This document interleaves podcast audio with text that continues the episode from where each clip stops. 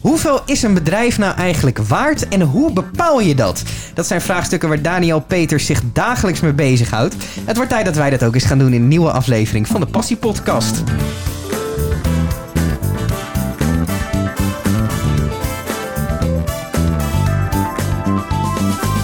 Daniel, tof dat je er bent.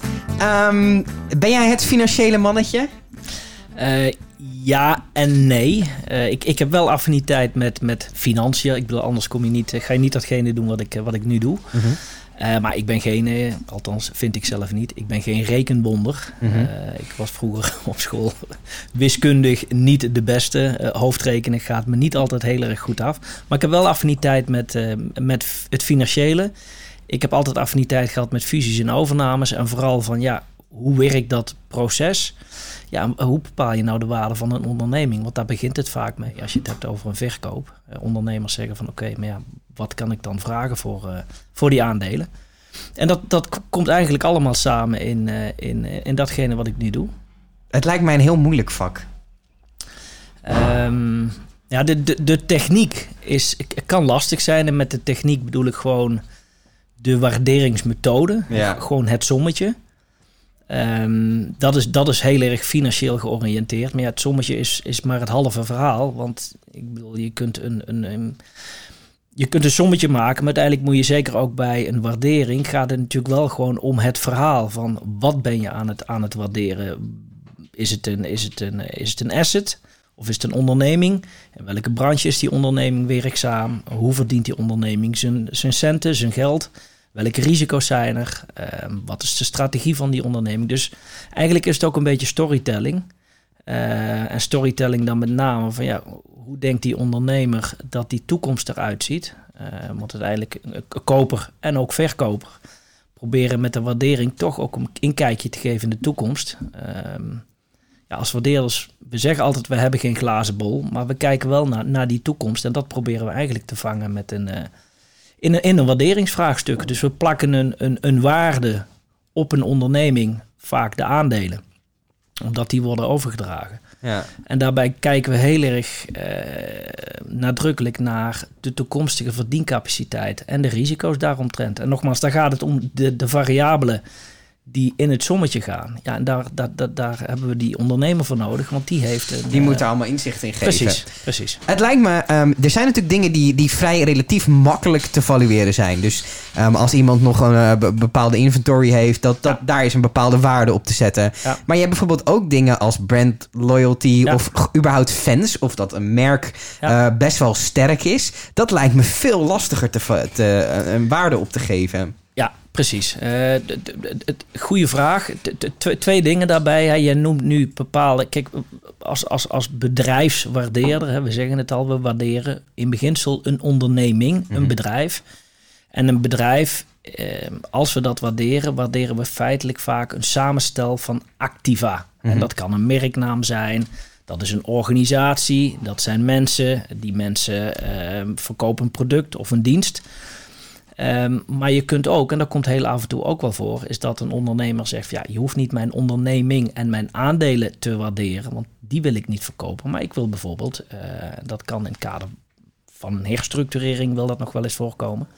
Dat bijvoorbeeld intellectueel eigendom, hè, een merknaam, wordt verhangen binnen, binnen de vennootschap, vennootschappelijke structuur. En dat een ondernemer zegt van nee, ik wil specifiek dat je die merkrechten, dat intellectueel eigendom gaat waarderen. Ja. Uh, dat, dat, dat is wat complexer, vind ik persoonlijk, dan, uh, dan, dan een onderneming. Ja. Omdat je dan heel specifiek moet gaan kijken van ja, wat, wat voegt nou die merknaam toe aan het hele verdienmodel. En bij Coca-Cola... Uh, Durf je daar wel een bepaalde waarde op te zetten? Zeker, ja. zeker. Is, zie je, maar bij dat soort bedrijven, Coca-Cola, Facebook, Apple... is altijd de vraag, als je kijkt naar die beurswaarde... Mm -hmm.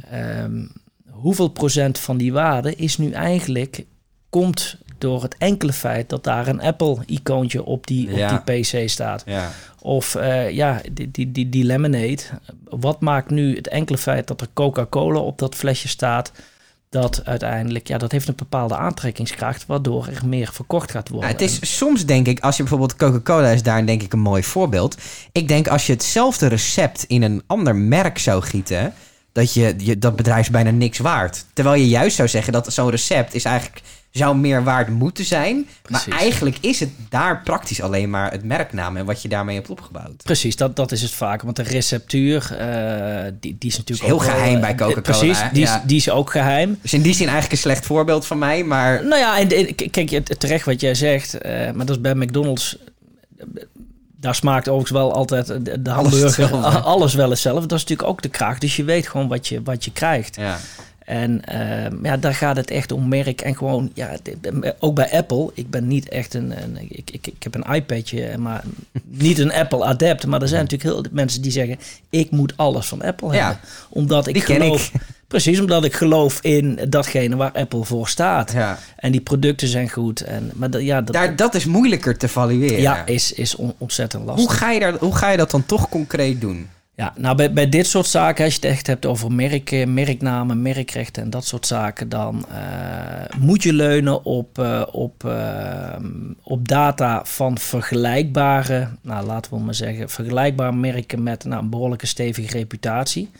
En dan kun je, als je het hebt over het waarderen van, kun je wat meer gaan leunen op vuistregels bijvoorbeeld. En kun je daar ook wel, uh, heb daar bepaalde methodieken van, voor hoe je dat zou kunnen doen.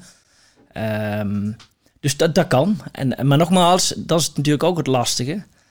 Um, hoe kun je een merk als Apple uh, en iets als Coca-Cola, wat zo uniek is en mm wat zo'n reputatie heeft en ja. Realistisch vergelijken met Precies, in hoeverre zijn er vergelijkbaar? En dan zie je bijvoorbeeld bij het waarderen en bij het verkopen van ondernemingen zie je dat ook nog wel eens. Zeker als je bijvoorbeeld zegt van ja, wat is Shell? Uh, wat is de waarde van het aandeel Shell? is het heel makkelijk om de waarde van het aandeel Shell te vergelijken met de waarde van het aandeel BP. Mhm. Ehm, en nou, dan kun je zeggen van oké, Shell is zoveel keer de winst waard op basis van de huidige beurskoers. En ehm, vergelijkbare bedrijven, conculega's in het, in, in, in het beurslandschap, die, hebben, die zijn zes keer de winst waard, terwijl Shell tien keer de winst waard is. Mhm. Nou, zo kun je... De merkwaarde een beetje eruit halen. Exact, dat gaat eigenlijk een beetje op dezelfde, op dezelfde manier. En wij als valuators zeggen eigenlijk van ja, kijk, die vuistregels, hè, zoveel keer de winst of zoveel keer de omzet, dat zie je heel veel terug in de transactiepraktijk. Uh, en wij als valuators doen daar eigenlijk niets mee. We kijken daar met een schuin oog naar. Hè? Mhm. Dus als iemand aan mij vraagt... Eh, ondernemers zeggen wel eens tegen mij... Ja, wat is mijn bedrijf nou Ja, dat is één keer de omzet. Of Logische vier keer vraag. De, ja, één keer de omzet of vier keer de winst. Um, dan zeggen wij, ja, dat kan. Maar dat is niet de manier zoals wij naar die onderneming kijken. Laten we nu eerst eens uh, inzage gaan krijgen in, uh, in die toekomstige verdiencapaciteit. Laten we daar eens uh, een winst- en een cashflow bedrag aan, aan toekennen. Dus hoe winstgevend gaat jouw onderneming de aankomende jaren zijn? En welke risico's identificeer jij die die verdiencapaciteit kunnen aantasten? Nou, dat brengen wij allemaal samen in een waarderingsmethodiek. Daar komt een uitkomst uit. Nou, die zou je kunnen vergelijken met één keer de omzet of vier keer de winst. Ja, uh, ja en dan dat komt daar niet altijd, niet altijd nee. uit, uiteraard. Ik, je, je noemt nu um, nou, de voorbeelden. We hebben Coca-Cola gehad, maar ook bijvoorbeeld Apple. Um, dat, dat is wat traditioneler in de zin van die maken een bepaalde winst, een bepaalde omzet. Ja. Dat is verwacht. Maar je hebt bijvoorbeeld ook de Spotify's, de Airbnb's, ja. um, de Ubers. Dat is natuurlijk een heel, heel ja. mooi voorbeeld daarvan. die die verliezen geld ja. als water. Dat ja. is tot het krankzinnige aan toe. Ja. En toch, als je dan op het nieuws hoort wat voor waardes er aan die... En natuurlijk zit daar een bepaalde merkbeleving in. En natuurlijk, Uber heeft zich ingevochten op een manier... dat andere bedrijven praktisch gewoon niet kunnen doen. Um, maar daar, daar gaan bedragen tegenover staan die misschien realistischerwijs helemaal niet zo realistisch zijn. En wat je ook ziet als ze naar de beurs gaan. Helemaal mee eens, helemaal mee eens. Als, als, als, als zeggen we altijd, en dit is een mooi moment om dat te doen. Er is een onderscheid tussen enerzijds waarde en prijs. Mm -hmm.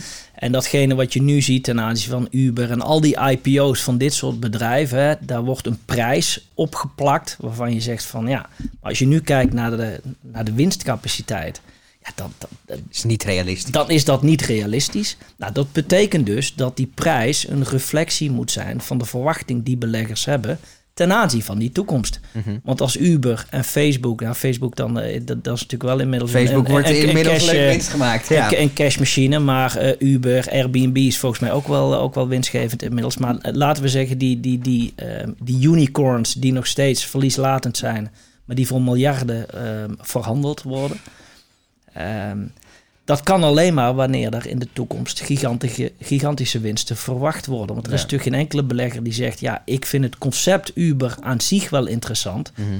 Eh, en ik ben ook wel bereid om in Uber te investeren. En met dat geld gaan ze weer allemaal nieuwe autootjes kopen. En misschien nieuwe markten ontginnen en, en, uh, en aanboren.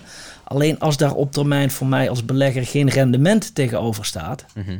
Ja, dan ga ik daar niet in investeren. Dus uiteindelijk verwacht men toch, ondanks dat het nu, hè, eh, ondanks dat het nu verlieslatend is, kan het niet anders dat die beleggers verwachten daar in de toekomst toch dividend Um, maar ook waardeaangroei te verwachten. Want anders ga je niet investeren in dat aandeel. Dus dat is toch ook een beetje de verwachting die men heeft ten aanzien van die toekomst. En toch, je zegt ook, eh, wij hangen heel veel waar. We bekijken heel goed wat er op de beurs gebeurt met een bepaald bedrijf.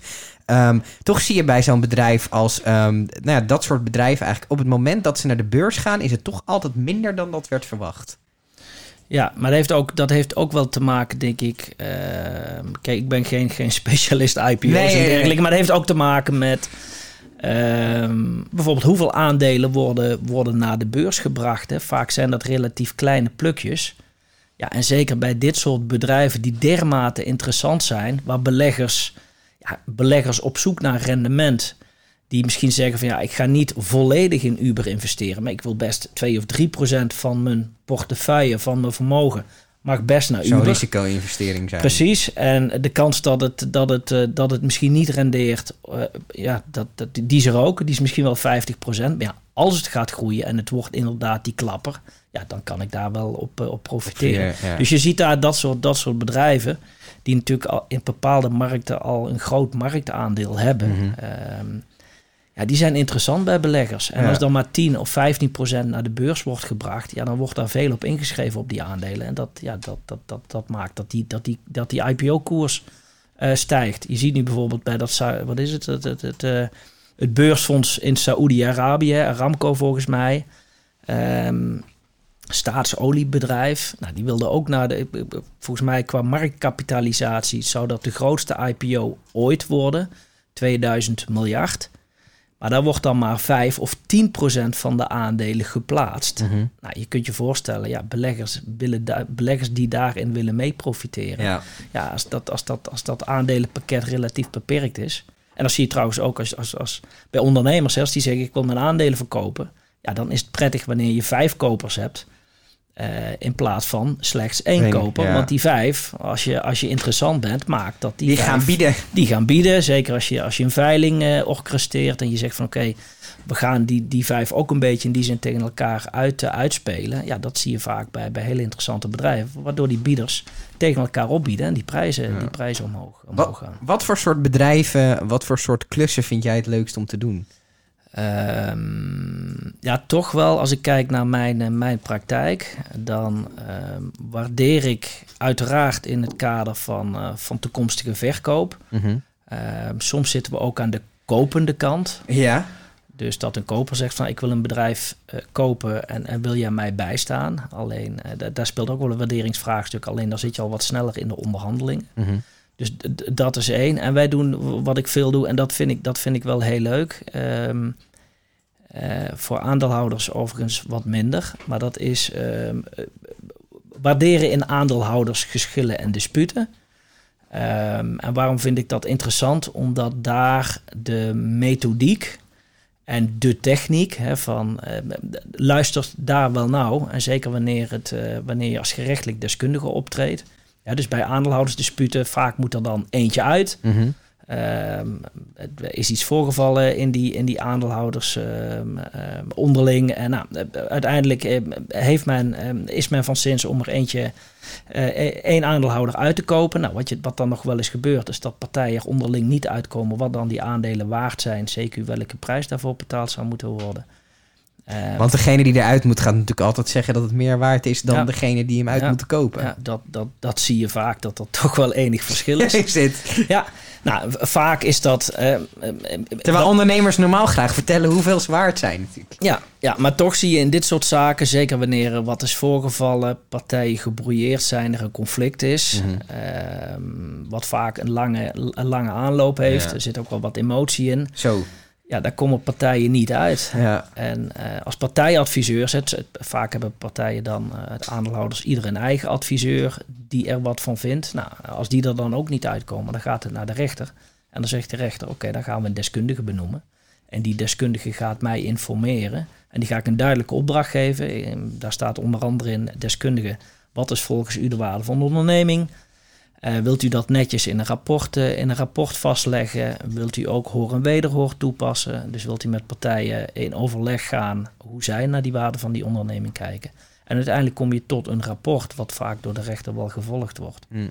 Uh, en dat is het dan. En dan gaat de rechter er, een, er een, in die zin een klap op geven. geven ja. um, daarnaast doen we veel um, um, dat, meer in het fiscale, fiscale waarderingen noemen we dat. dan moet je denken aan werknemersparticipaties. Het ondernemers die uh, medewerkers willen belonen door ze een pakketje aandelen te geven. Daar speelt natuurlijk ook een waarderingsvraagstuk. Uh, daar speelt ook mee dat de Belastingdienst op de achtergrond meekijkt. Dat dat wel tegen een zakelijke prijs gaat. Ja. Want anders zou er weer een bevoordeling in kunnen zitten. Er komt de Belastingdienst uh, langs. Nou, datzelfde heb je een beetje bij overdracht binnen de familiesfeer. Je hebt wat fiscale faciliteiten in Nederland, waardoor um, uh, vader bijvoorbeeld... Kan, dingen kan schenken. Precies, kan schenken. Uh, maar daar kijkt de Belastingdienst ook wel mee van... ja, is die prijs en die waarde, is die, wel, is die zakelijk en reëel? Ja. Uh, en dan is het wel handig dat je een valuator aan je, aan je zijde hebt. Omdat binnen de Belastingdienst inmiddels ook wel wat, wat valuators actief zijn. Dus daar is ook, ook behoorlijk wat expertise aanwezig. Als um, valuator zijnde, um, misschien stel je, je zegt net ook, we zitten soms ook aan de kopende kant. Dus er is iemand die komt naar ons toe, die wil een bedrijf kopen. Um, jij neemt dan denk ik contact, contact op met dat bedrijf. Van hey, we willen daar een waarde op zetten. Ik kan me zo voorstellen dat als bedrijf dat je dan probeert zoveel mogelijk dirt uit jouw handen te houden. Als verkoper bedoel je? Als verkopend bedrijf. Ja. Hoe, ga je dan, hoe kom je dan toch bij die stukken? Ehm, nou, ik, ik ga er even vanuit in, in, in dit voorbeeld dat verkoper ook wel daadwerkelijk wil verkopen. Want als, uiteraard, precies. uiteraard. dus in die zin heeft verkoper natuurlijk ook wel, ook wel belang bij om, uh, ja, om inzage te geven. Mm -hmm. maar misschien niet alles. Nee, in het begin zeker niet alles. Aan de andere kant, koper zal wel zeggen van ja... Uh, ik, ik, wil wel enig idee hebben hoe die onderneming uh, eruit ziet. En ook gewoon draait hè, qua winstgevendheid. Dus geef mij in ieder geval wat jaarrekeningen van, uh, van de afgelopen jaren. Nou, dat wordt vaak nog wel verstrekt, omdat dat, dat, hè, je zou dat ook nog wel bij de KVK weliswaar publicatiebalans, maar die cijfers, die zou je op zich nog wel redelijk makkelijk kunnen achterhalen.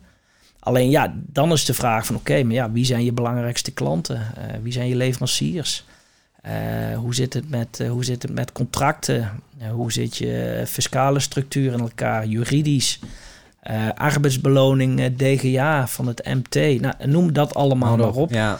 Dat wordt er vaak al wat lastiger. Ehm, soms krijg je die informatie in eerste aanleg geanonimiseerd. Dus mm -hmm. verkoper zegt, dat wil ik je wel geven, maar geanonimiseerd. -huh. En later, als we naarmate uh, kopers meer interesse tonen en ook, ook, ook verkoper het idee heeft, dit is mogelijk wel een koper die, uh, met, aan wie ik mijn aandelen zou kunnen verkopen, ja, dan, dan, dan wordt er steeds meer, uh, meer informatie verstrekt. En uiteindelijk wordt er ook wel een boekonderzoek gedaan door de koper. Vaak is mhm. dat dan de accountant van de koper die dat doet. Uh, en daar gaan ze echt, echt, echt de administratie in, uh, in duiken. Maar je hebt natuurlijk ook dingen um, die, die niet per se in je administratie zijn. Misschien heb je wel iemand die heel belangrijk is voor het bedrijf... die erover na zit te denken om ergens anders te gaan werken. Of je hebt misschien een hele belangrijke grote klant... die een aantal keer wel heeft aangegeven... Van, nou, ik ga misschien eens verder kijken. Dat zijn natuurlijk dingen die je ja. in evaluatie niet direct kan meenemen... maar die misschien wel spelen. Ja, uh, nou die neem, je, die neem je, als het goed is, neem je die wel mee. Dus, dus in die waarderingsmethode. Uh, zeker... Mits het je verteld wordt natuurlijk. Ja, tuurlijk. Kijk, op het moment dat jij hè, de, de, de, als, als koper wil je natuurlijk die omzet. Oké, is, is dat één klant of zijn dat er honderd? nou, In dat boekenonderzoek blijkt vrij snel als er, als er één of twee debiteuren zijn, en ja. dat is structureel, dan zeg je hey. Dus dan neem je dat op als risico? Dan is dat een risicofactor die je toch gaat inprijzen. En, en dan probeer je zeker in die, in, in die gesprekken van liggen daar langdurige contracten aan ten grondslag. Stel die, stel die, die, die, die, die afnemer uh, kan niet heel snel uh, weg ja, bij korte contracten weet je gewoon als koper dat er een risico is dat, die, uh, dat die klanten weglopen. Ja. En dat neem je mee als het goed is. Zie je, zie, je vaak de prijs? Jij komt dan op een gegeven moment kom je met een soort prijs, denk ik. Van oké, dit is waar, wat wij het op waarde schatten. Mhm. Ehm, wordt er vaak meer of minder betaald uiteindelijk? Ehm, nou, wat ik vaak zie is dat uh, als ik aan de verkopende kant kijk, hè, want, want dat doe je het meest. Dat, doe je, dat doen wij het meeste. Is dat ehm, gemiddeld genomen denk ik verkopers soms wat, wat te optimistisch zijn over datgene wat ze kunnen krijgen. Mhm. Dat hoeft overigens niet altijd zo te zijn, maar vaak, ja, als ik, als ik, als ik er als ik, als ik moet zeggen van is het, is het vaak te optim eerder optimistisch of pessimistisch dan eerder optimistisch. Hmm. En dat is denk ik een gezonde ondernemerskwaliteit. Ja, dat je nog iets kan zakken heeft. Precies. Ehm, maar het, het, komt vaker voor dat wij zeggen van nou, dat ondernemer zegt, oh, ik had, ja, dat, dat valt me in Er zit een hoop emotie natuurlijk bij de ondernemer. Ja, ja, zeker. Ik bedoel, ondernemers en dat is ook niet, eh, niet niks. Zeker ondernemers die, eh, die een bedrijf... Uh, nou, echt succesvol... Ja, en decennia hebben, hebben opgebouwd. ja, die moeten echt afscheid nemen. En dat, dat is naast een, een financieel traject ook een heel erg emotioneel traject. En bemoeien jullie je daarmee? Of is dat... In feite natuurlijk zijn jullie heel ja, logisch analytisch, zeg maar. Precies. Ja. De, de emo houden wij het liefste, liefste buiten de deur. Uh Um, ja, ik bedoel, dat, dat, dat past ook niet in, in het traject en in het proces. Aan de andere kant heb je natuurlijk wel gewoon mee te maken.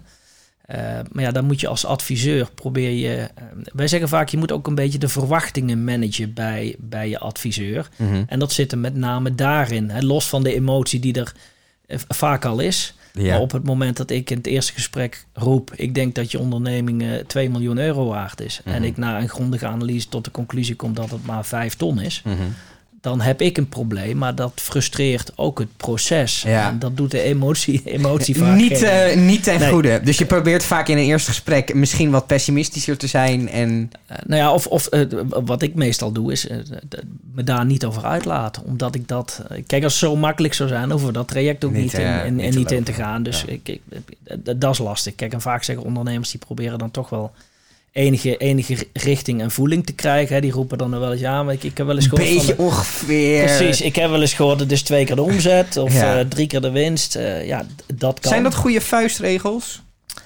Uh, soms kan dat een, kan dat een goede, goede... Alleen, kijk, met vuistregels... Een vuistregel is altijd een gemiddelde. Ja. En dan is de vraag... Is jouw onderneming die ik nu moet Gemiddeld. gaan waarderen... Is dat, is dat een gemiddelde onderneming? Ja.